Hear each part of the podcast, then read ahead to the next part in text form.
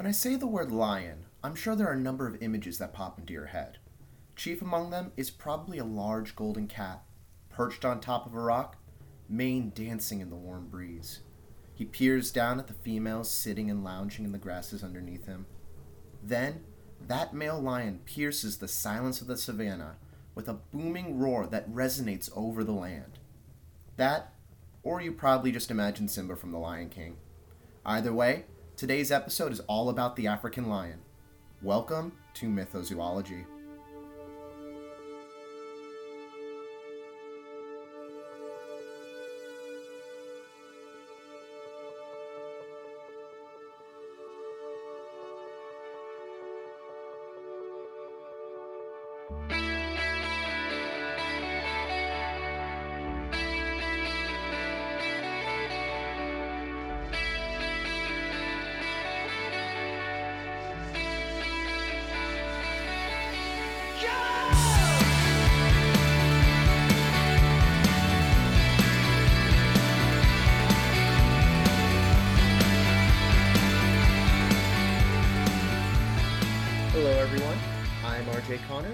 This is Mythozoology, where each episode we will be taking a look at the legends, myths, and misunderstandings that surround the amazing animals that inhabit our world.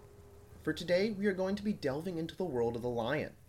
The lion has been a part of human culture for a very long time, literally tens of thousands of years, and it has played a prominent role in our culture's legends and theologies over that entire period. So much so, there is no way I'd be able to do any of it justice by packing it all into just one episode. Instead, I'll be choosing to put my focus on a few of the more interesting cases that I've come across while researching for today. If you would like to hear more about the lion, you can let the show know, and I can certainly come back to it sometime in the future. Contact info will be at the end of today's episode. Well, now with that out of the way, let's get started the same way we always do. The lion is a member of the big cat group, to which it is actually the second largest cat species on Earth, behind the tiger. Some males have been seen weighing up to 550 pounds. Lions have a yellowish-brown coat with a skinny tail that has a tuft of fur on the end of it. The males of the species bear that oh-so-famous mane. It is listed as vulnerable by the IUCN, with its population still decreasing to this day. The lion is native to sub-Saharan Africa, with an endangered remnant population still located in the Gir forest in India. Though this is their range in today's world, their native habitat used to be much more vast, spanning most of Africa and even up north into parts of Asia and Europe. This is why you see lions so prominently figured in the mythos of European and specifically Mediterranean cultures. Lions are also the only cat species known to live in groups. These groups are called prides, and only consist of 1 to 2 males and multiple females that are all related. When a female has cubs, the male cubs will stay with the pride until adolescence and then leave. The female cubs will grow up staying with the pride. In their pride, the genders have roles that they have to fill. Males will defend the territory from other lions and large predators. This territory can range up to 100 square miles that they will scent mark using their urine. The females of the group are the primary hunters. And though this was thought to be the norm for a very long time, nature loves those exceptions. Bachelor prides consisting of only males have been spotted in recent years. Just like with many popular animals, there exists what the public believes are the facts of a species, and then there's the truth that tends to be a bit more murky. Let's look at the misconceptions of the lion. Despite there being a whole song about it, the lion does not sleep in the jungle, nor is the lion the king of the jungle per se. That's because the lion does not live in the jungle. They prefer grasslands, semi-desert-like environments, and open plains. This is where their hunting style is most successful, and where their colors best blend in to help them hunt as well. This notion of lions living in the jungle probably just came about because king of the jungle sounds better than king of the desert-like open plain. Another misconception is that all male lions have manes, and only male lions can grow manes. This is false as well. In Savo National Park of southeast Kenya, there have been males spotted who have no manes. A theory for this change is that the lions shed themselves of the thick manes as a way to stay cool in the extreme heat of the region. In Botswana, there have recently been female lions photographed that have naturally grown manes of their own. These discoveries have happened relatively recently, so it seems understandable that this idea hasn't reached the public consciousness yet. The lion has a prominent place in culture throughout the ages. It is often referred to as the king of animals or some variation of this. The lion is admired for its strength and regal appearance. Its image is seen throughout Asian, European, and of course African culture, most commonly used as a symbol of royalty, stateliness, and bravery. The lion has played some interesting roles throughout the history of man. The first evidence of its presence in our culture can currently be traced back to cave paintings in southern France that are believed to be 32,000 years old. One of the most easily recognizable structures in the world was inspired by the lion. This would be the Sphinx located on the Giza Plateau. There is no consensus on when the Sphinx was built, but the commonly held theory is that it was commissioned by the 4th dynasty king Khafre between 2558 and 2532 BCE. Based on the mythical creature of the same name, the Sphinx has the body of a lion and the head of a king or god. Believed to be sculpted in the image of Khafre himself, the Sphinx has taken some punishment over the years. Though once thought to be very colorful, most of the paint on the structure's exterior has been weathered away over the thousands of years this structure has lasted in the harsh Egyptian landscape. It has lost its beard, and more famously its nose. I can remember many cartoons as I was growing up mocking the ways the Sphinx could have lost its nose. A commonly held myth was that this nose was blown off the Sphinx's face by Napoleon himself. But this couldn't be the case, as photographs dating back before Napoleon ever arrived in Egypt clearly show that the Sphinx's nose was missing already. It's believed that the nose was instead shot off by the Turks during the Turkish period. The mythical creature that the grand structure was based on occurs in both Egyptian and Greek art and culture. Typically, it is seen to represent wisdom. When a similar image can be found across different cultures, the details that accompany that image tend to change a little bit from interpretation to interpretation, just like a game of telephone. Out of the different variations of the Sphinx, the winged Sphinx of Boeotian Thebes is one of the more famous incarnations. This creature was said to have terrorized the people of Thebes, demanding an answer to a riddle that was taught to her by the Muses and devouring whoever answered incorrectly. The riddle goes, "What has one voice, but becomes four-footed, then two-footed, and then three-footed?" It was Oedipus who answered with the correct response, human, as they start out crawling on all fours, then stand upright, and finally walk with the help of a cane. At this answer, the Sphinx then devoured itself. Keeping in line with the Greek theme, there is the story of the Nemean lion. The Nemean lion is a story from ancient Greece of a monstrous lion that, just like the winged Sphinx, terrorized the area it was named for, Nemea. He was said to be the sire of Typhon and Echidna, and I mean the half-woman, half-snake monster, not the little mammal with spikes that lays eggs. Oh, but wouldn't that be cute to have a little lion cub come from a tiny little echidna? Seeing that cub slurping up milk just like baby echidnas? No, I shouldn't get off track. But I'll make a note and come back to echidnas later. Anyways, the Nemean lion had fur that was impenetrable to mortal weapons. It would capture women and then drag them back to his cave in order to lure in warriors. The demigod Hercules, or Heracles, was charged by King Eurystheus with vanquishing the beast and bringing back the hide of the lion as proof of his conquest. This was the first of the 12 labors of Hercules. When Hercules finally encountered the beast, he found that his arrows were no use against the lion's fur. Seeing that the lion's cave only had two entrances, Hercules devised a plan. He blocked off one entrance of the cave and then went in after the lion to confront it head on. Hercules fought the beast and subdued it by strangling the lion to death.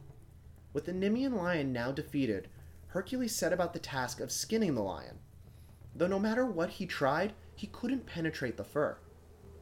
Athena appeared in front of Hercules to aid him. She informed him that the only way to pierce the lion's fur is by its own claws. And so it was that Hercules emerged from the cave 30 days later with a lion's pelt by his side.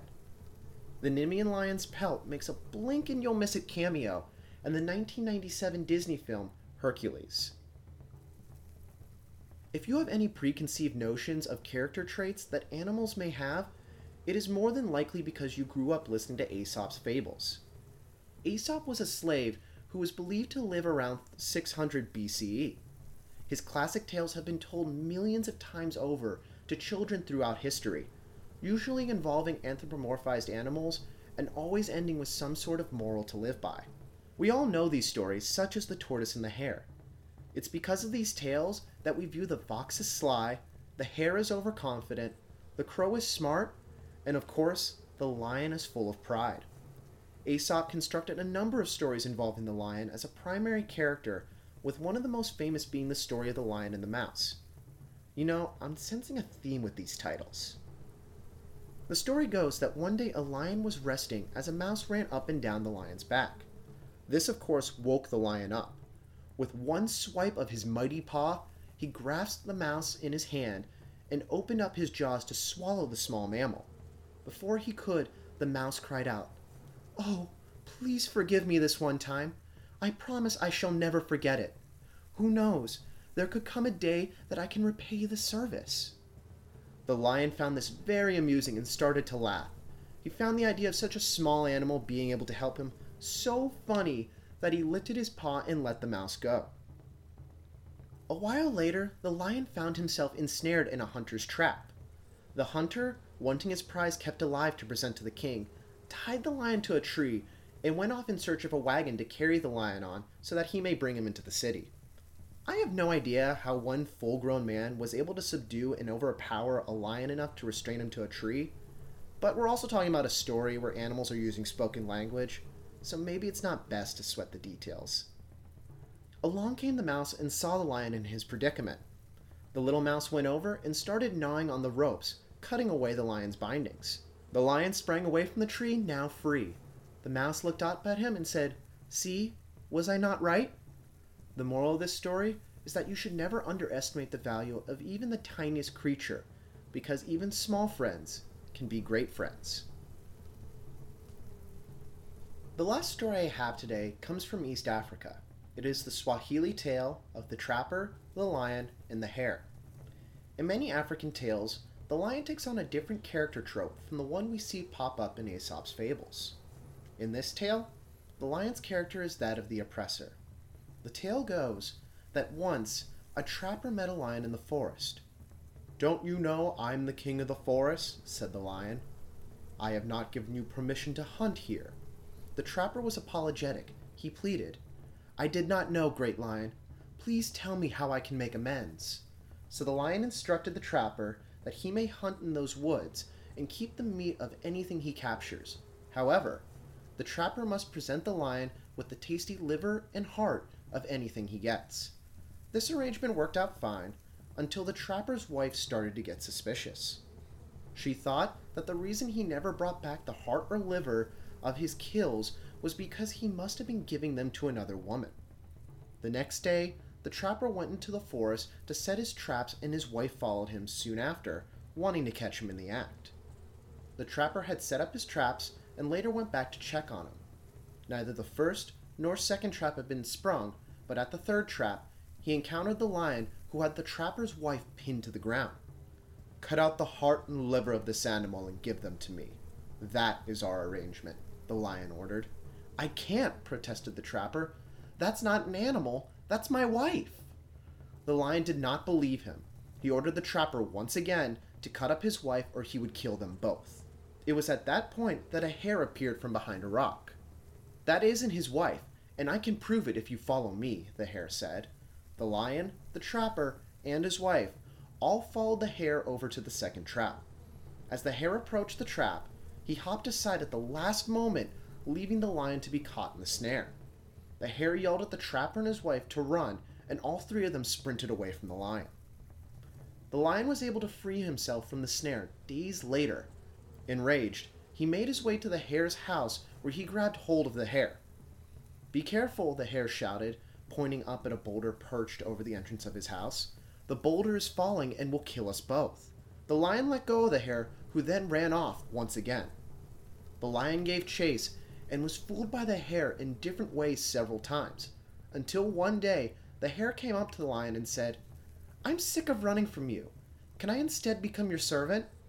The lion agreed and ordered the hare to cook his dinner.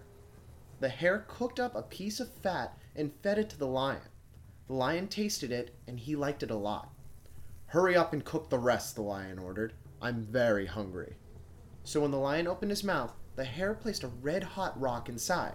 The lion swallowed, and the rock burned him up from the inside, killing him. From then on, the hare and the trapper were free to do as they pleased. Wow. That took a kind of dark turn.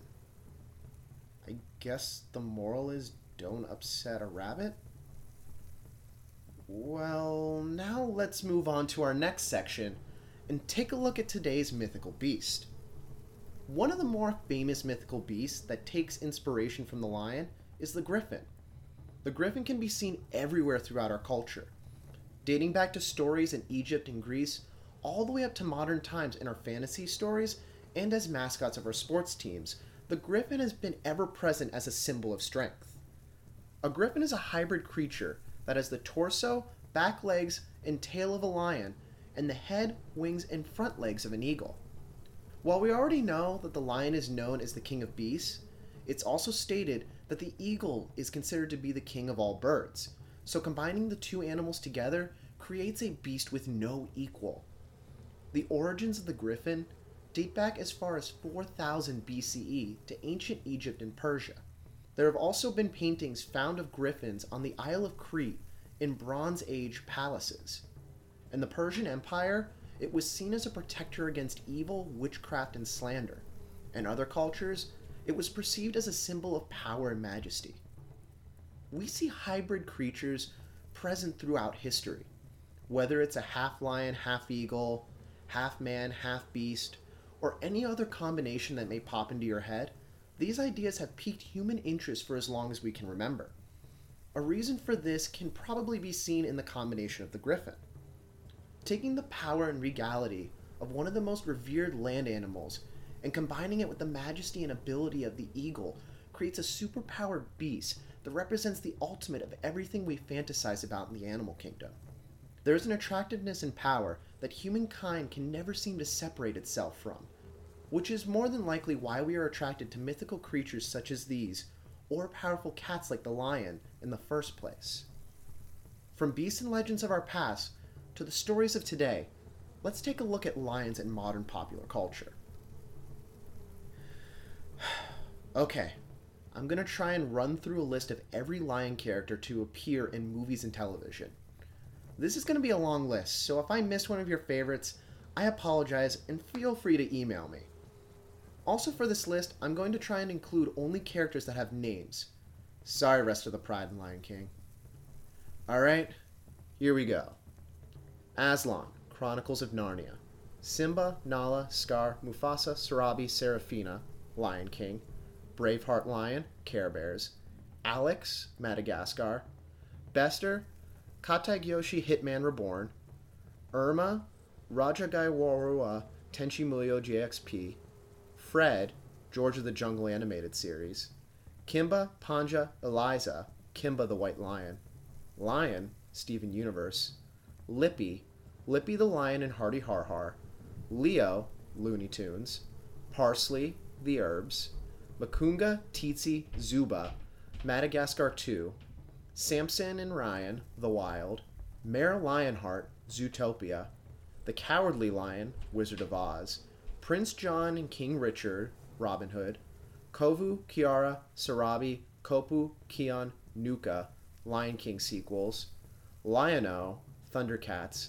Larry, Sierra, Kate, Hunter, Sarmody, Edna, Father of the Pride. Jasmine, Secondhand Lions.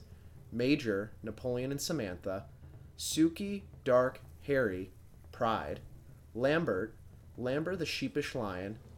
Fagin, Fearless Vegan, Socrates, Animals United, Fluffy, Fluffy, Elsa, Living Free, Joe and Janet, Zookeeper, and lions also appear as unnamed protagonists in movies like Buona Devil, Prey, and Savage Harvest. Whew. I think it's pretty clear to say lions remain a huge part of our culture. While it doesn't always come to mind when you think about lions in pop culture, the MGM lion is about as synonymous with movies as anything else over the past 100 years. The story of the main feline that roars before every MGM production is a fascinating one. If you look closely at the lion over the years through many of MGM's movies, you'll notice that the lion has some drastic changes in appearance. Well, that's actually because there have been multiple lions used to create the iconic image of the studio. The first lion appeared in 1917, and his real name was Slats. I say real name because for marketing purposes, the studio dubbed this lion Leo. Normally, I'd let an uninspired name like that slide, but seriously guys, your studio's entire job is to come up with creative new stories and properties to show the public, and you can't come up with anything better besides naming it lion in Latin? Now that I've gotten that out of my system, there are a few different theories on why the studio chose to use the King of Beasts as their mascot. One idea states that the studio's designer did it as a nod to his alma mater, Columbia University, whose mascot is the lion. Another story says that it was decided by one of the studio's co-founders, Marcus Lowe, whose name was associated with the German word for lion. Either way, Slats was chosen to be put on the silver screen, and the rest is history. That we will be digging into right now. Slats was retired in 1928 and died in 1936, where he was buried at the home of his trainer. The next lion stepped up, one that went by the name of Jackie, and he added something that made the image truly iconic. Up to this point, the lion logo had been silent, since movies were silent back then as well. But with the advent of sound, Jackie was able to add his roar to the opening logo and inspire countless parodies throughout movies and television. Jackie then retired in 1931 before his eventual passing in 1935. We get a bit biblical here, as Tanner took over in 1934 before George took over for him in 1956, before George was eventually replaced by the lion that you still see in films today, Leo, in 1957. And yes, that was his name both officially and unofficially, and yes, it does irk me a little. While you'll still see the same lion in use today that was used all the way back in the late 50s, you'll notice that his appearance has changed some throughout the years. Leo was brought on to be the logo lion younger than any of his predecessors, so that as he was used over the years, his appearance changed as he grew up. While this is the end of the factual tale of the MGM lions, these lions, just like any figure in the Hollywood spotlight, have been the subject of rumor and scandals. One rumor speculates that Slats actually mauled and killed his original trainer. Another says that Jackie wasn't actually supposed to roar for the camera during his filming for his logo shoot. The rumor goes that a couple of bank robbers were running from the cops after a heist. They tried to hide in the same warehouse where MGM was shooting, and Jackie roared at them, then proceeded to maul one robber and chase the other into the street where he got run over by a bus. Neither of these stories can be supported by any evidence, but seeing as this is a myth-based podcast, I thought it would be interesting to share these stories with you. Before we move on to our last segment, I wanted to discuss a quick disclaimer in regard to the MGM lions. These lions were worked in close and unprotected contact with their trainers back in the early 20th century. Modern training methods like positive reinforcement training were only just being formulated by B.F. Skinner in the 1930s and 40s, and it would be a while still until his ideas would become widely accepted as the best way currently available to train animals. Close contact with such dangerous predators is not the norm anymore, and most, if not all, reputable places would never even think about putting their trainers in that dangerous of a situation. I do not condone or recommend ever being in close contact with dangerous predators like lions, and it would be my suggestion that you either altogether avoid or do some serious research into facilities that would allow their employees or guests to be put in such dangerous situations. Now let's move on to the last segment for this episode, the conservation conversation, For this episode, I wanted to highlight the African Wildlife Foundation. Started in 1961, the African Wildlife Foundation statement is, AWF is the leading international conservation organization focused solely on Africa. For over 50 years, we have worked to ensure the wildlife and wildlands of Africa will endure forever. The foundation is in charge of many different programs that stretch all over the continent. One such program is the Ruaha Carnivore Project. This project is focused on the Ruaha National Park in Tanzania. Their goal is to educate the public that live in villages that surround the park and teach them how to peacefully live with the predators that call the park home. They also provide help and support to the villages that show success living in peace with Africa's top predators as an incentive. Their hope is that through this program, they can continue to establish healthy and sustainable populations of some of Africa's most charismatic animals inside the Ruaha National Park. For more information and ways that you can support the African Wildlife Foundation, visit their website at awf.org. That's all I have for this episode. There is so much on lions that stretches back throughout all of history. I may come back and do a second episode on them if there's a want for it, but there are so many legends and misunderstandings to explore in the meantime. Thank you so much for listening. If you enjoyed this episode, please share with a friend or the person behind you at the grocery store.